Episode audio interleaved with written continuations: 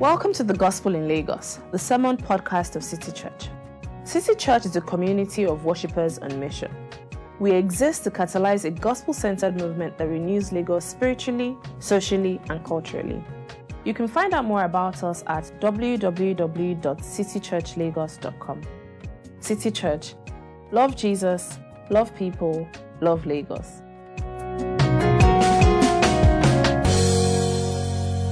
Think I'll start with the first question we got um, earlier on during the talk, and then, yeah. I think we should also, if you are, it doesn't have to be a question in particular on the talk. If there's any question Oh, yes. about Christianity or So- lack of it, Yeah. So, any question, okay, any question you have at all, any question, ask um, Pastor Femi. Yeah. Don't ask me about politics though. APC and like it's any question, but it's not like any any question. Okay, yeah. Any question on Christianity, challenging Christianity, on the talk, confusion with Christianity. Yeah. So um, we have a question here from Diamond. Um, she's saying, Do you think there will be a reason for God if there was world peace? Well, first of all, I should say that I told you that the dry bones will live again. Arsenal were 3 0 down today. 3 0 down. What do you think happened? You're not serious. I said the dry bones will live. They came back 3 3. Isn't that what celebrated? Please, round of applause for. Yeah, yeah, yeah, yeah.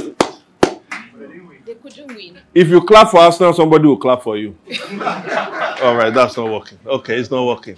But that was that was an important.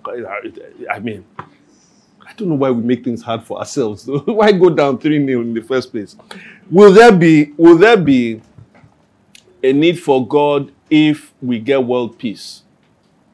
Maybe I should turn it around and say, can we get world peace without God? It's the question. Um, the presumption is yeah, what if we can get world peace without needing God? But first of all, I would say that the human track record has not been great on that, if you've been reading human history. Um, there is no period in human history that we know of once people started interacting with one another. There is no period where there has never been war. Never. Um, the latter part of the 20th century, and I even say that, I'm not even sure. I mean, the 20th century, before the 21st century, was um, the period with which we had ascended to the greatest amount of knowledge. We knew each other more, we could travel more, scientific enlightenment had reached, you know, not its peak, but it was the peak that, you know, had come up until that time. And the 20th century was the bloodiest century in human history. Two world wars. We had revolutions and counter revolutions. You had the Bolshevik Revolution in the in the USSR that gave rise to the Soviet Union. You had the, the Red Revolution in China that gave rise to the communist state. Then you had the leaders, Stalin and uh, Mao, that killed tens of millions of their own, their own people. We had our own civil war in Nigeria. You have wars that still go on in um, the Congo. Um, you have what happened in Rwanda, where in less than how many days that a seventh of a population went in how many days? It was in a hundred days, less than a hundred days, like massacring. All in a time of, if you say, peak human knowledge. So it seems more, I would say, unreasonable to ask can we have world peace? Uh, would we need God if we didn't have world peace? If we are trying to be as rational as possible. The record of human history shows that the longer we go, the more, you know, the, the less peace we have. Now, I should say this. Many people, you know, um, criticize the United Nations. And I think the United Nations is worth the criticism it gets sometimes. But actually, the United Nations has actually done a whole lot of good. That is, I shudder to think what would happen if we didn't have the United Nations. Like, really, like so. There are measures of peace that we get. You know, there is a united world order. We do have global multilateral organizations like under the UN. You now have the WHO that helps you with health. You have World Trade Organization, hashtag NOI, Ngozi Okonjo-Iweala, right? We have all of these things, and they've, they've, these multilateral organizations have helped to keep a semblance of peace. But you wouldn't have world peace, I would say, because these things help you at a symptomatic level. They don't help us at the deepest level. Um, have you ever tried to get out of malaria by using Panadol? And I mean not not the sometimes the bad the chalk Panadol that we have here. I'm talking about the expensive Panadol. If you have malaria and you take really good Panadol, do you know what will happen to you? You know what happened to you? Your fever will go down. Your headache will go down. And then it will come back again. And you take it again, it will go down and come back. Now, the measure of relief that you got when you took the Panadol, was that false? Was it false? But would that ultimately solve your problem? Why? Because the deeper problem has to do with the malaria parasite that still has to be dealt with. Why I think we wouldn't have world peace, even though we can have pockets of peace. The pockets of peace and the different things that we do are like using Panadol to solve a malaria problem. But ultimately, the deepest problem we have is the problem of the human heart. This is what Christianity will say. The problem of the human heart is the sin that we have in the human heart. It's the disease, the, the sin disease that we have. And only ultimately God, through Jesus Christ, can solve that problem. And that's why one of the things Christianity offers very explicitly. In fact, Jesus, our Savior, is called the Prince of Peace. And he says, in that world that I spoke about, that recreated world that I spoke, I spoke about, I said, people will beat their swords into plowshares and they will beat their spears into pruning hooks. That is, they will take their war weapons and turn it into gardening weapons. That is, where we used to fight wars, we will now be able to plant and bring out gardens. Why? He said people will learn war no more. But at the heart of them is not because they solved, they had these wonderful negotiations, um, and this one said, I'll give you this land, I'll give you that land. No, it's because we restored in full perfection our relationship with God. And it's out of that relationship being perfectly restored that our relationship with one another is fully restored. It is only then that we can truly have uh, lasting peace. But we should still work for everything that we can to be able to maintain peace here as much as possible. Question. You have to.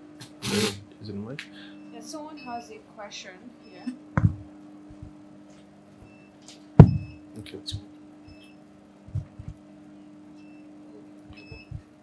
Sorry, you have to hold the mic for you. Can you hear me? Yes, we can hear. Um, hi, I have two questions. Okay.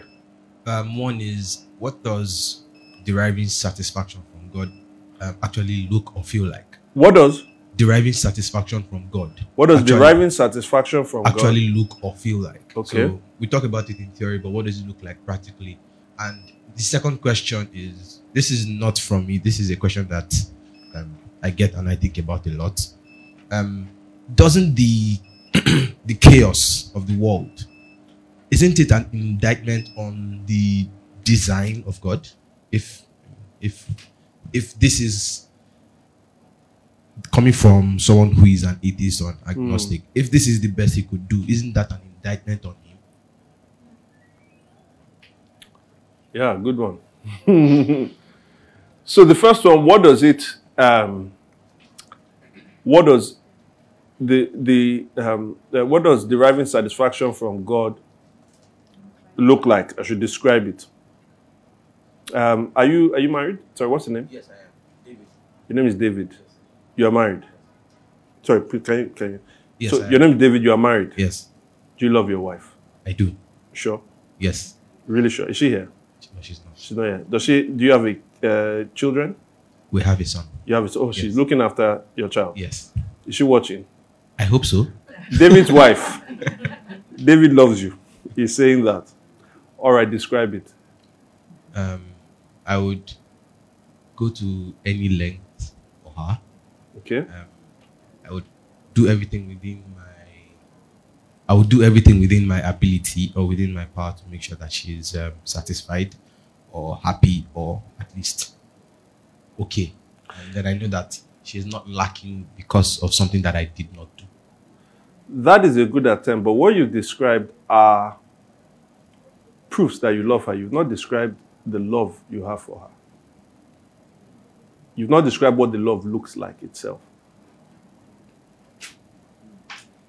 So, do you want to try again to describe what that love, so that I can know what that love feels like? It is very. It is impossible to describe um, emotions without describing what the emotions lead to. I agree. And I'll say the same thing with satisfaction. That is, thank you. That is, there are things that words fail us to really describe. I, that's why, honestly, there are things. The, the, the problem, many times, I think, with people who even question a lot of stuff about Christianity is that we end up not even using, and I'm not saying this is you, I'm just talking. We end up not using the normal way we actually communicate in, in life to actually to think about things. Not everything. When I said stuff like, um, you know, satisfaction with food is that feeling that you get when you just say, ah. If somebody say describe satisfaction from the food that you just got that you loved, and you say, well, when it went down my throat, it, if you start using biology, when it went down my throat, it you know, went into my, I don't even know whether it goes into my stomach. And then when it goes into my stomach, you sort of, and then you, you like, how do you physically describe? You can't with words, but you just know that you know that you know.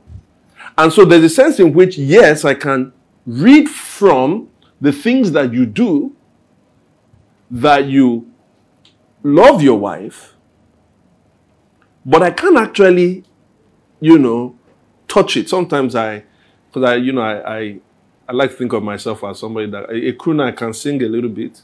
Uh, my wife, my wife was here; she'll bear me witness. And sometimes, I just like to sing to her. I just like to, you know, compose things for her. And I say sometimes, I say, babes, do you know, the way I love you, eh, is so much that the thing is hurting me. It's overwhelming me. Like I, I don't know how to put it. I say, I say, uh, I say, I love you so I, I said, the only thing that you can do, the only thing you can do that will make me angry with you is if you talk bad, bad about yourself. I'll be very angry with you if you talk bad about yourself. I love you so much that I'll be angry with you if you talk bad about yourself. You, you understand that kind? It doesn't get me anywhere. She just, what, what are you saying? But quite often words fail us. And when you get to the Bible trying to describe the thing that we are looking for, because we know what we are looking for, we just don't know how to describe it. It has to eventually go into metaphors. That's why Jesus, the master teacher, is using the occasion of something that is tangible to express what he's saying. That is, like, you know, this feeling about hunger, uh, thirst, right? You know the feeling about thirst. What do you use? You know you need water, but you keep coming again. How about if you had the water such that you will never thirst again? That's a description. And so that full satisfaction is God using the limitation of words, because the Bible is a written text, to be able to describe to us. But we also have experienced things in this life. I would say that sometimes, you know, I've gone through tremendous suffering in a way that made me find God in a way that I don't know how to describe it, but it's like I'm going through this, but I am content. I'm content. It's like there's something, there's a nearness of God. And so these become like foretastes of what is to come. And so that you can be going through a particular, maybe if you want to taste some foretaste of what it is in this world, because we won't have it until the world that is to come. That you're going through things in this world that don't fully, you know, things aren't going totally well, and you're like, I'm content. There's a guy in the Bible called Paul. He said, I've learned the secret of contentment. I'm, I'm okay whether I I am in abundance or I am I'm in little. I'm, I'm fine. And that's sort of a picture of what we are going towards. God gives us four foretastes of it now. Jesus, I didn't really say this in the text. Jesus says later, after the story with the woman, two chapters after that, he said, If anyone is thirsty, let them come and drink out of me. For if you drink out of me, the people who drink out of me, out of their own bellies will flow rivers of living water. And the interpretation was that he will give his Holy Spirit, who is like him, when Jesus returned. And so we don't have Jesus here now, but as Christians, we have what you call the Holy Spirit. And inexplicably, sometimes the Holy Spirit pours out the love of God in you. And that settles it. You know, for those of us who have kids, you know one of the things that about wonderful thing about having kids is you've had a terrible day. And that child, you just come and just see that child smile. Or you just see that child just ask you a silly question and everything about your day just sort of goes, just be like, you know, it's all right. Nothing has been solved. But be like, it's all right. And that's what the Holy Spirit does. It's a tangible witness. God is really there, and it's like He pours the love of God in our hearts. And so these are foretastes. But if I could describe the full thing, it's because I will I've already experienced it, and I haven't. We're all trying to get there. So I hope that helps with that. Um, the other question is Isn't it some kind of deficiency in God that we have the world as it is now? Right? The world He created, the world that has death, that has sickness, that has war, that has poverty, that has the imperfections of the world. Isn't that a um, um, a reflection on God's own inability? I would say, well, for those who question like that, uh, again, part of the problem is is how we even put our questions across. Many times we don't question people on their terms. You know, it's like it's like going to the US, and it's sort of the analogy that I used. And you know, you're asking people um, and they say, "Oh, we're going to watch a football game," and you'd be like, "Ah, what were the scores? Of, uh, who, who is the goalkeeper? Who is the star goalkeeper? Who is the defender? And who is the striker?" And be like, "What are you talking about?" We're like, "Ah, now you're going for a football game, you know." We're like, "No, we don't have goalkeepers. We don't have strikers. We don't have defenders. We have tight ends. We have cornerbacks. We have quarterbacks." In other words, if you really want to understand that person, that the, the US game, you have to ask the questions on those terms. And so a lot of people come into the Christian faith and they don't ask the questions of the Bible on the biblical terms. They don't understand the Christian narrative first before they ask the question. Because if you did understand that, you would say the biblical narrative shows that God did not create a world with suffering. God did not create a world with all the problems that we had. That isn't how it started. God created a world and he was singing. Have you ever cooked food before? You'd be like, you, who has cooked food that you're singing? You know, when you're cooking food that is really good, you start singing. When you're tired and you know this food is not going to be, you know, that's why you're just packing. Somebody calls, who's calling now? And just mixing the thing and just eat the rice. It's rice and stew. When you're taking rice, you're making ayamase, and ayamase, if you know what that is, you know, it's made with love. You're frying plantain, you know, you're putting, you're boiling the egg. You're just singing because you know what's going to happen right after. When God was creating the world because it was so good, every time he looked at it, just be like, man, this is good. The first day he created, this is good. Second day is good. Third day is good. On the final day, when he created human beings, said, this is very good. That's the world God created. But also, what the Bible tells us is God is fundamentally love. Why the Christian God is one, but is three persons. And it says the thing that links the three persons together, because the three persons have always have always eternally existed. But the reason why they are to, they are fully united is that they are united in love. So whatever God does, whatever God does, He does out of love. So when God created, He created out of love. But for you to love, you need freedom to love. The Father loves the Son because the Son is worth it. He's totally love, lovely. The Son loves the Father because he's totally lovely. I'm going somewhere. Right? The biggest problem you have with dictators is that dictators want the love of their followers, but they have to coerce their followers to do so. So when the dictator says, Do you love me? Or let's say an abusive spouse, Do you love me? And you have a gun, what will you say? If someone puts a gun before you and says, Do you love me? What will you say? Eh, no, I don't. You're like, Yeah, I love you. I love you. Is it true?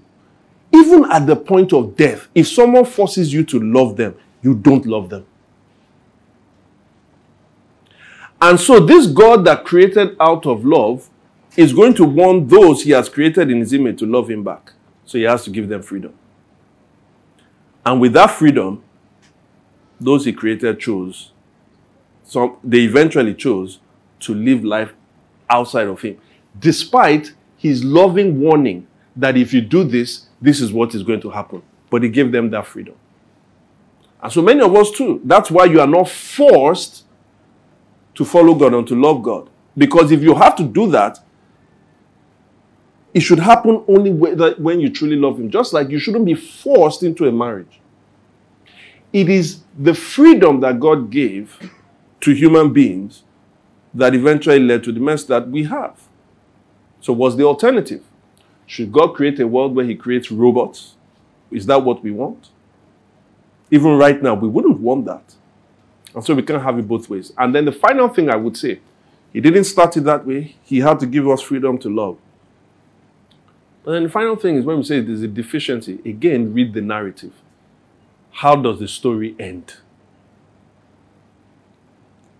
The story ends wonderfully. And how is it that it reaches that point where you would see that there will be no more evil, no more war, no more pain? How does it happen? Is it because we ultimately solve the problem? No the God who had love came down his own on his own to actually suffer the pain of the of the things that we were the ones that um, uh, we were the ones that actually started. He suffered the consequences of that so that he can make the story end well. So I would say to the person that says there's a deficiency in God, I would say, please get familiar with the narrative first. And after you finish with that, then show me a secular narrative, a Buddhist narrative, a Hindu narrative about the world that you think actually makes more sense about the world that we have. And so that would be my answer. Thank you very much. Thank you. Hello. Okay. So we have a question from YouTube. Um, Stephen asked, um, I, I think you've kind of answered this, but mm-hmm. yeah, if this is the question, if God really loves us, why does he allow us suffer for long? I guess you can relate since you're an Arsenal fan.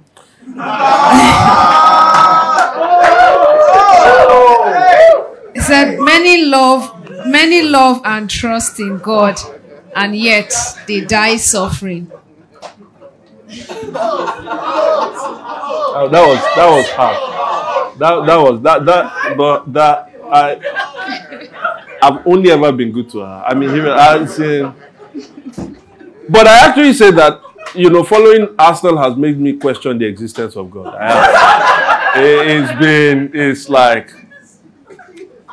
um, but whoever has that question, is Stephen? Yeah, Stephen. Yeah, I, I, I joke about it, and yet it's not only. This is the biggest, often the biggest question about the existence of God. It's the suffering, and you know, I can sit down here now and then answer the question, and sometimes even answering the question itself doesn't help because when somebody is in deep suffering, all of a sudden we're trying to go, you know, theoretical about it. It just doesn't, it doesn't, it doesn't get it to it.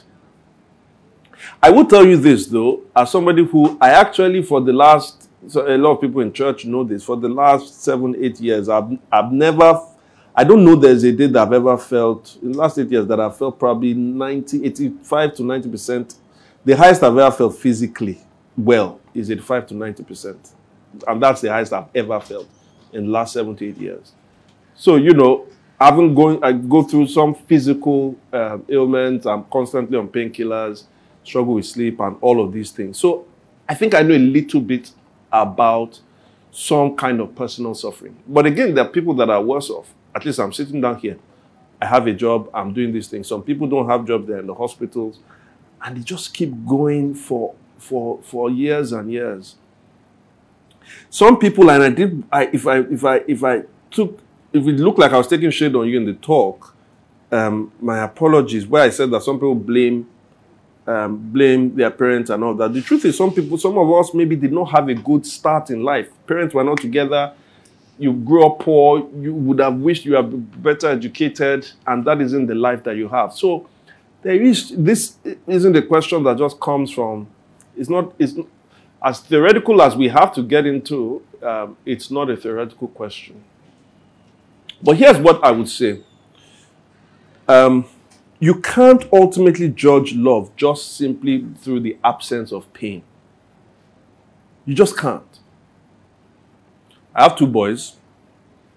One of the things they they they like to talk about the older one now he's, start, he's sort of getting over it. But before they used to talk about their superpowers. They have superpowers. Uh, superpowers that enable them to do many things. I often like to use the superpowers when they don't want to finish their food. And so yeah, activate your super super eating. They say there's no such power super eating. Okay, activate super strength. There's no such thing that, oh yeah, activate super obedience. Just eat, my friend. You have superpower, do something. But they don't like pain. Children of nowadays, they don't like pain. They, they, you know, they, they don't flog them in their school. We, we used to do what you call chesting. You know, that's how you proved you're a guy. You know, you, you had young, say in mixed schools, you know, and you put mixed schools where children are we're all undergoing pu- uh, puberty. You know you don't have car, you are too young. You know you don't have money, you are too young. You don't have house, They are too young. You can't toast a girl at, uh, at that age with that. So what do you do? You can chest. Chest cane. You know, just put it out there, the big one, pa, pa, pa, pa, and then you now finish. You now you now look, you now go back to your chair. Yeah. My children know nothing about that. They've been coddled too much. And so one of the things they hate the most is called immunization. Immunization. They, they, they can't stand it. My younger one, he will see the doctor, he'll say, What when the doctor is just standing up, he say, So what are you doing? Say, I'm standing up. Well, okay. Where are you going? Are you going to get a needle? Why did you open it? Why will question everything. Eventually we have to hold him very tight to get. And Every time they will look at you this way and say, I remember one I took, this one, um, my younger one, he fell down and he gashed um, the under of his chin. And so he had he needed stitches. Now you can imagine if he needs stitches, for them to be able to do the stitches with pain, the, that place needs to be anesthetized. And so what do they have to do? They had to put a needle and put the stuff in different places and I have to hold him down. And he's looking at me like this sort of, Daddy, don't you care? And the point is, I was holding him down that way to f- receive that pain precisely because I cared. You see, the pain that he was going to go through at that point was to eventually relieve him of greater pain later. So we can't first and foremost judge the love of God simply by the absence of pain. My child will eventually understand that love and pain can dwell side by side together. That's the first thing. The Bible shows us that though God did not was not the one that caused the set the chain reaction of pain and suffering in this world, Nonetheless, he's sovereign over it and he can use it for deeper meaning. I'm not saying that I always understand the particular pain you're going through and this is the meaning for it, but don't necessarily say there is no meaning to life and there is no God because there is pain and suffering. Second thing, God does love us and he uses pain to tell us something that the cause of pain, if we don't repent of the cause of pain, that that is a precursor for a greater pain that is eternal. Some people came to Jesus and asked him about two things, and he had the same response. The first one was a natural disaster, and the second one was a human disaster. The first one, a building, a tower fell down and killed people. The second one, a leader went and he he just murdered people and just desecrated them in a terrible way. And they were asking Jesus, the people that suffer in this way, were they, and for those who are, if you want to read it, it's in Luke chapter 13. The people that suffered this way, were they worse sinners than others that didn't? And Jesus did not go down that road. He said that ultimately, they weren't, but that if you don't repent, you likewise perish. And like, why would he talk about us? Why would God have a place of eternal suffering if he is loving? Well, the first thing is, or I'll turn the question, if God isn't loving, why sh- if God is loving, why shouldn't he have a place of eternal suffering? You see, when I was holding my child down and they were giving him that pain, that anesthesia, and they were trying to, you know, sew him up. You know what they were doing? They were trying to create a situation where, and they put antibiotics. They were trying to create a situation where if there were any germs that were there that would eventually hurt him, they wanted to destroy the germs. In other words, love actually makes us destroy things sometimes. It makes us destroy the things that are trying to destroy what we love. And so my loving act there was in trying to, my, my loving act was producing wrath to destroy what could destroy my child. God loves this world. He loves the people that are in it. But there is something in this world that is in us human beings that if we don't, if we're not careful, it has already started destroying the world. That's what the narrative says. And it will ultimately destroy the world. And so God's loving reaction to that is a place for eternal punishment to put all of those things away so that the new world he creates will not have that. That's the second. The third thing to show he's loving, even with all of that, is that he warns us about it. If you had a doctor that said you went and complained about symptoms, and the doctor says, Ah, man, if I tell you that you have this disease, it will hurt this person's feelings. So eventually says, You know what? Just go and drink some water at home. Like British doctors often say, when you have the flu, just go back and drink water. I hated that thing. Just go and drink water at home. Would you say that's a good doctor? Because he wasn't trying to hurt your feelings? I'm sure we'll say no. But Jesus actually warns us about it. Again, to show that he's loving. But here's the final one God actually comes as a human being.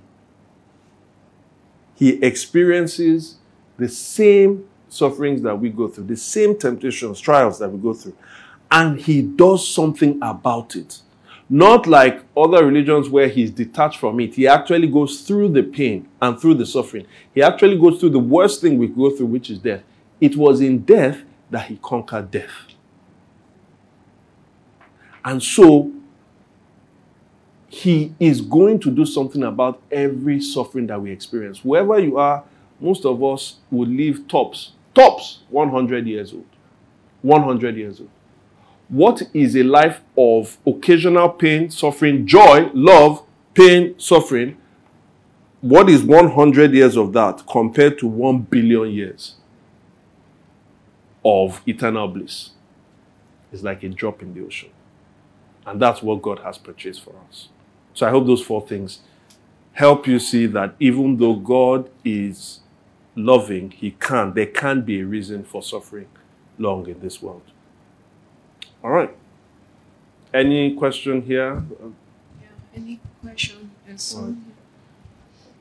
Your name is Gabriel, right? All right, thank you.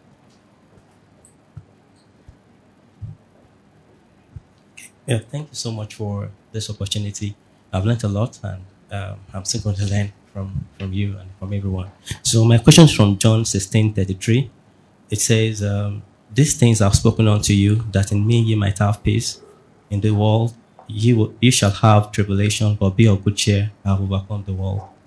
Now, um, I want practical examples of how um, one can be satisfied in Christ. Practical examples of how one can be satisfied in Christ, especially when one is in deep trouble, in deep shit. But why I'm saying that is because I've listened to so many messages from pastors, ministers who said when they're in trouble, they worship God, they praise God, they dance, they sing, even when they don't feel like it sometimes it doesn't make sense to me because I just feel uh, the problem is still there. still dancing, you know. So, so, so I need practical examples of how one can be satisfied in, in Christ. And one more question um, about the, uh, creating a balance between life troubles and living for God. Creating a balance between Life troubles and living for God, like still satisfying God. okay and living for God. Yes. Okay, okay, and going through life's troubles. Yes. All right. Okay, so let's take the first one. How do you dance um, while you are going through? Um, yeah. So it is really those pastors' words: dancing um, while suffering, and Fela's own words: suffering and smiling. 49 sitting, 99 standing. How do you smile during that? Um, I, I think I've heard some of those those messages that you talk about, and the, it's this that, well, some of what I've heard is you are going through some challenges, um, and you seem not to have a breakthrough. So you pray and you pray, you fast, you fast, you do everything. It doesn't work. It's not that God hasn't heard, but you've not actually had the final key. So, what's the final key? You praise. You praise as though you've already received what you have. And that praise in itself, that that's the number one way you can get God, and all of a sudden you start to receive your breakthrough. And your issue is, yeah, it just doesn't seem to make sense to when when when yeah, doesn't make sense to me too. I have an, uh, my grandfather died. Well, one of my grandfathers died. I have to be careful here because some people may be watching. I don't want to out anyone. One of my grandfathers died about 22 years ago. I'll never forget what happened. We were walking towards the cemetery. As we were walking to the cemetery, you know, I was crying. There was, you know, it was just bad. And there was an aunt of mine. Ah, man. Like, you know, if you saw the way she was crying, you'd be like, how she loved this man. It's not like the others weren't, but it's like, she was, no, daddy, no, no, no. So when it was now time to lower the casket, ah, she was like, she's going in. They were pulling her, don't go, leave me alone, leave me, I'm going with daddy. Like, no, no, you can't go, you can't. And they pulled that was very traumatic. So when we're now going back, you now start going back the music changes. Now all of a sudden, talking drums are beating very fast. Okay, the way this my auntie was dancing, eh, like she, the person that wanted to follow daddy into the, she, the kind of dance, you know, this sort of dance where it's like move for me, move, going forward, going back. I'm like, but I thought if they allowed you to enter, what happened? It did not make sense.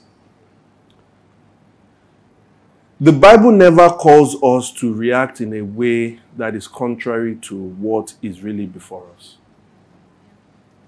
If you read the Bible, you don't hear, you know, there, this book, uh, books of the Bible called the Psalms, and it's filled with a lot of what you call, I think a third of them is filled with what you call lament about the a, a, a, a difficult situation. In fact, one of the laments was about how the children of Israel were taken to a foreign land, Babylon.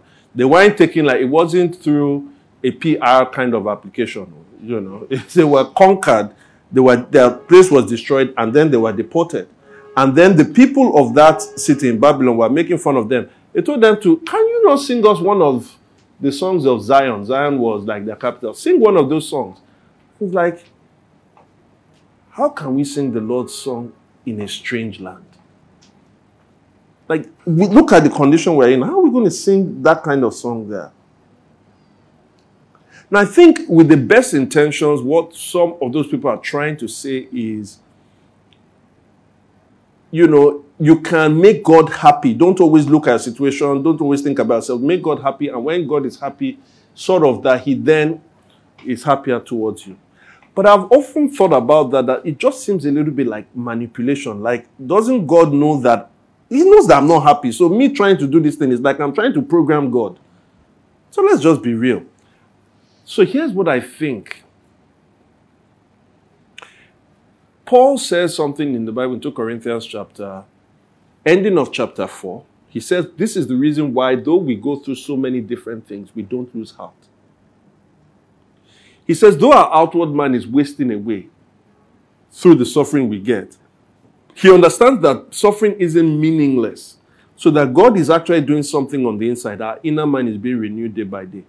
But at the same time, though that is going on here, he says that eye has not seen, ear has not heard, neither has it entered into the heart of man what the Lord has prepared for those who love him. So that as I'm being renewed day by day, the temporary afflictions that I am going through now will not be compared to the weight of glory that I receive in that time when I have when, when eh, what I receive that I have not seen and ears have not heard.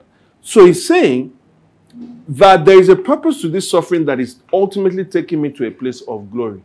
And it is on that I look at that, not just at my personal circumstances.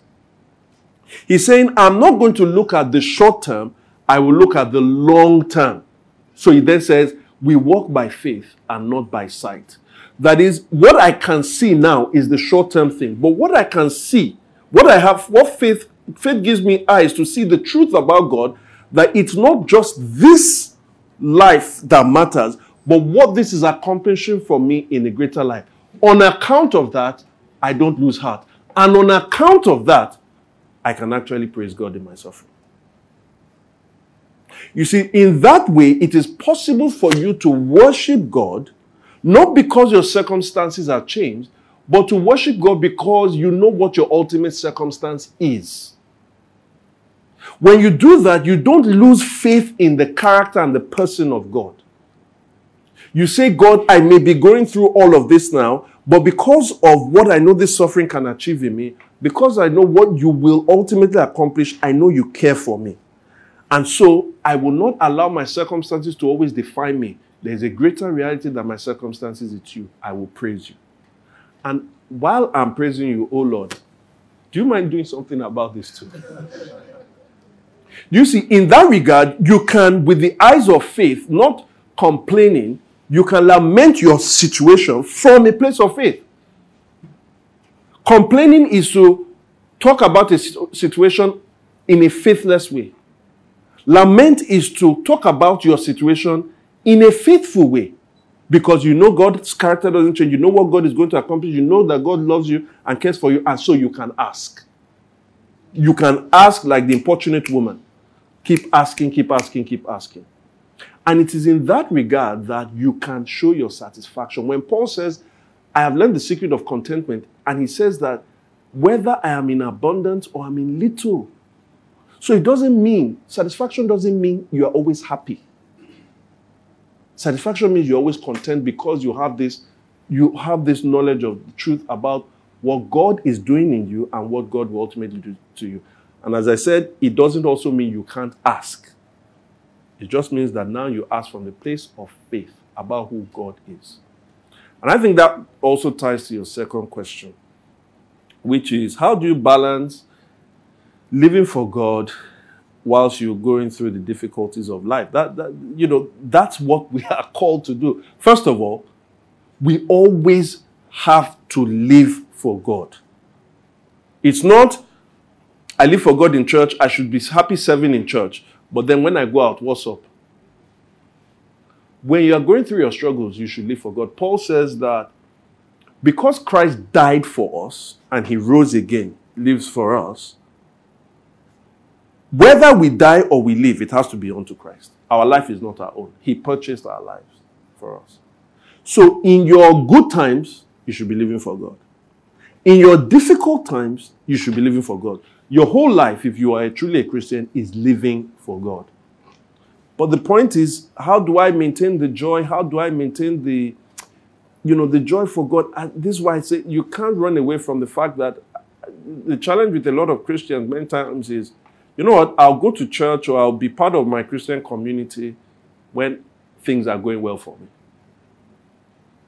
Yeah, it should be when things are going well for you, but precisely it should be when things aren't going well for you. I'll read my Bible when things are going well for me, when I feel like I'm getting some kind of revelation and rhema. I'll pray when I feel like.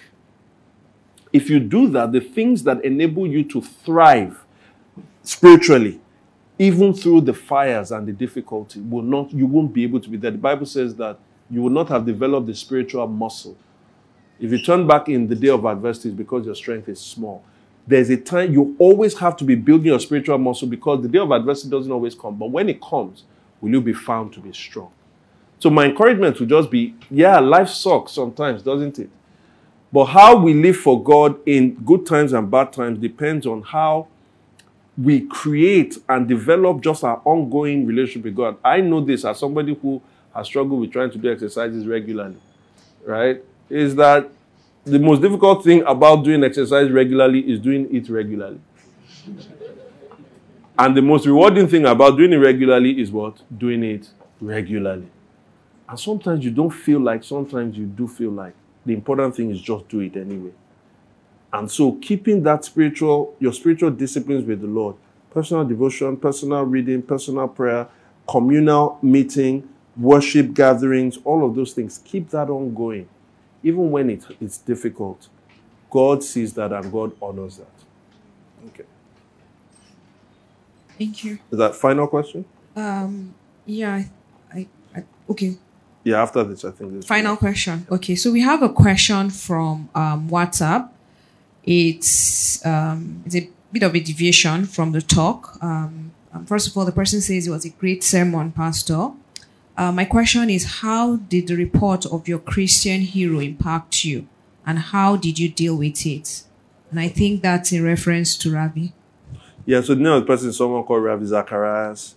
I write a little bit about it. I wrote an article about it. You can, I, I can't remember what the article is about, but if you go to a website called the Gospel Africa.thegospelcoalition.com, you probably will be able to see it there and search for my name or Ravi Zacharias. So I think it's there. So I sort of, um,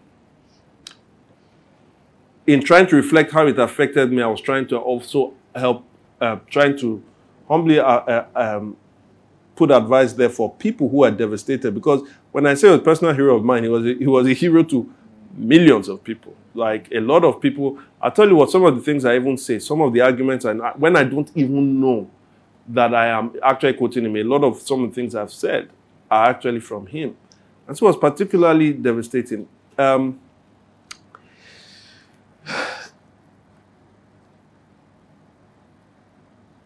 it convinced me about something more than anything that I've known before. And I think all Christians should know this. God has many messengers, but God ultimately had one messenger. And all those messengers are either pointing back towards that messenger or they are pointing forward towards that messenger. God had many prophets in the Old Testament, what we call the Old Testament. God has had many prophets after in what we call New Testament till today. But all those messengers were pointing to the messenger. And I was pointing to that messenger in the in the in the talk. It is it is it is an important thing to have heroes. I would say it's an important thing to even look to people. The Bible talks about follow those who follow me as I follow Christ. Uh, obey and imitate your leaders, those who spoke the word of the Lord to you. So there is something about having people to inspire you. But there's a pedestal that you must never put anyone, no matter how much they inspire you, on. Why? Because they can never carry that weight. And oftentimes, when we find out our heroes' foibles and sometimes our heroes' hypocrisy, it further reminds us that ultimately none of those heroes, if they died for us, would have saved us. That is why God Himself right, the second person of that, tr- that Trinity, himself became a human, and he is the one that we worship. He is the one that we look towards. Men's words about him is what inspires us. And so those men should be honored, and those women should be honored. But ultimately, it is the word about him that eventually is the one. And so it just further convinced me about my conviction in the person of Jesus Christ. That's one. Two is that it convinced me about my own foibles too. That if somebody died at 74, right, I'm still years away from where he was. If, if he read the Bible, if he saw all of these things, and he could still do that, I have to be very, as a Christian leader, I have to be very careful, and let me not just use the word careful, humble. And you know what they say about humility now? Once you start saying I'm a humble person, you just show that you have lost it, right? You, you know, um, yeah, you say, how, uh, give a talk? How I finally became humble. You're like, okay, I think you may need to work on that. but but but that I often would say I often say that about humility that the first the prerequisite the first requirement of humility is self awareness. Someone that doesn't is not aware about themselves, and particularly I mean your weaknesses, cannot really be said to be humble. Because when you say, "Oh, I should worship God," "Oh, please don't hold me high on the pedestal," you know sometimes people we say, "Oh, it's not for me; it's all the glory of God," and by us doing that we are trying our perceived humility is what we are trying to use for you to you know so they say ah that guy is so humble. Like you know i'm your humble servant. It's actually a way to show our lack of humility.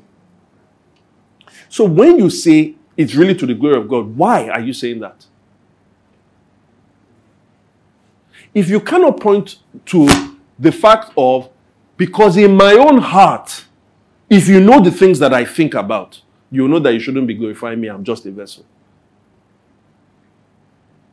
if you don't, if you know the, the kind of battles, I would say, if you know the battles I face with self approval, uh, approval of people, if you know the battles I face sometimes with, with being conceited, you know that whatever accolades you have to give to me should be tempered. The question is this about yourself, and I was asking, do I know that? Does that always work with me? Because the root of what eventually led to his posthumous fall lies in me as well. And it's not totally conquered until Jesus Christ returns. And so, with that, I have to be humble. I have to.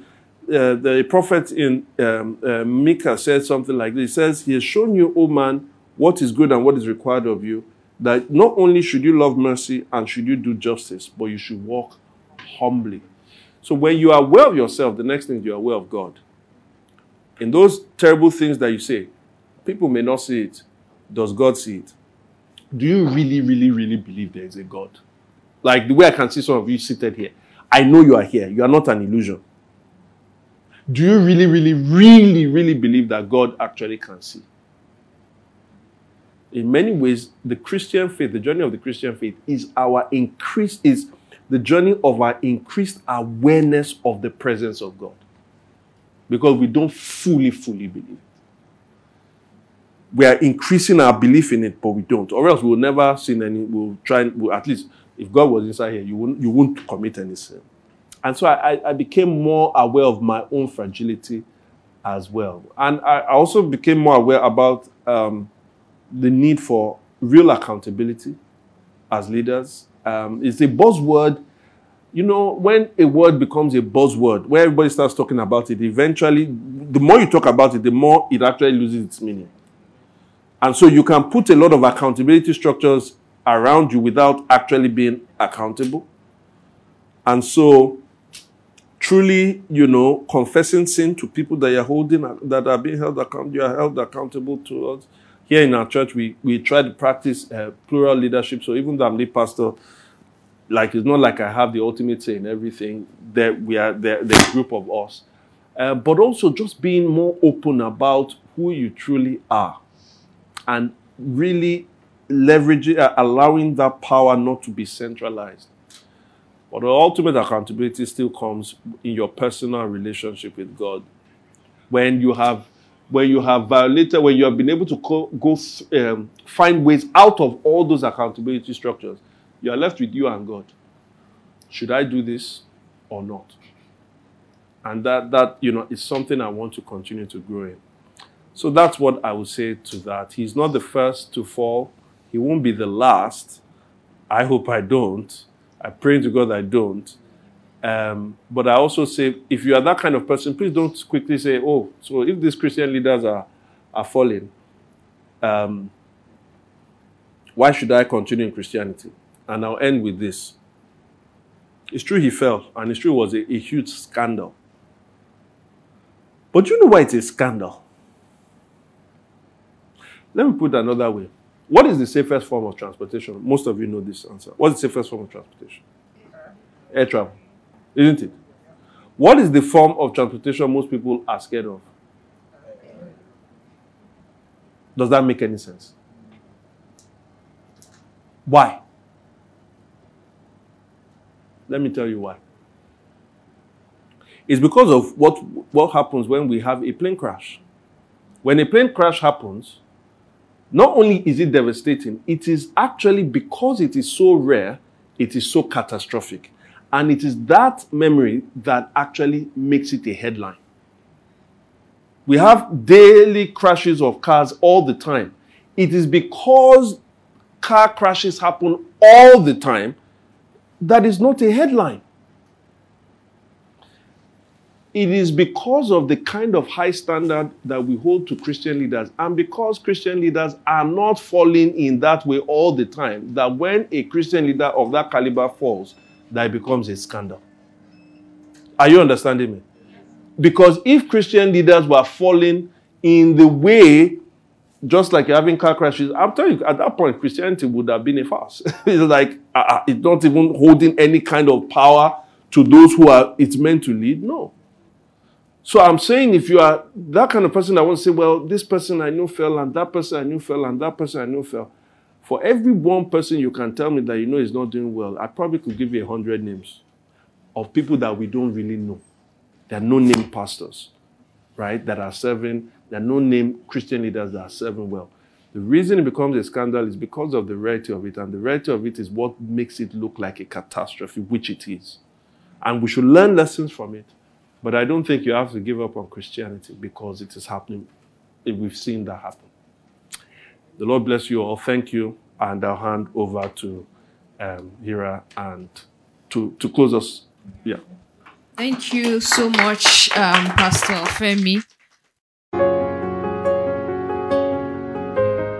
Thank you for listening to the Gospel in Lagos.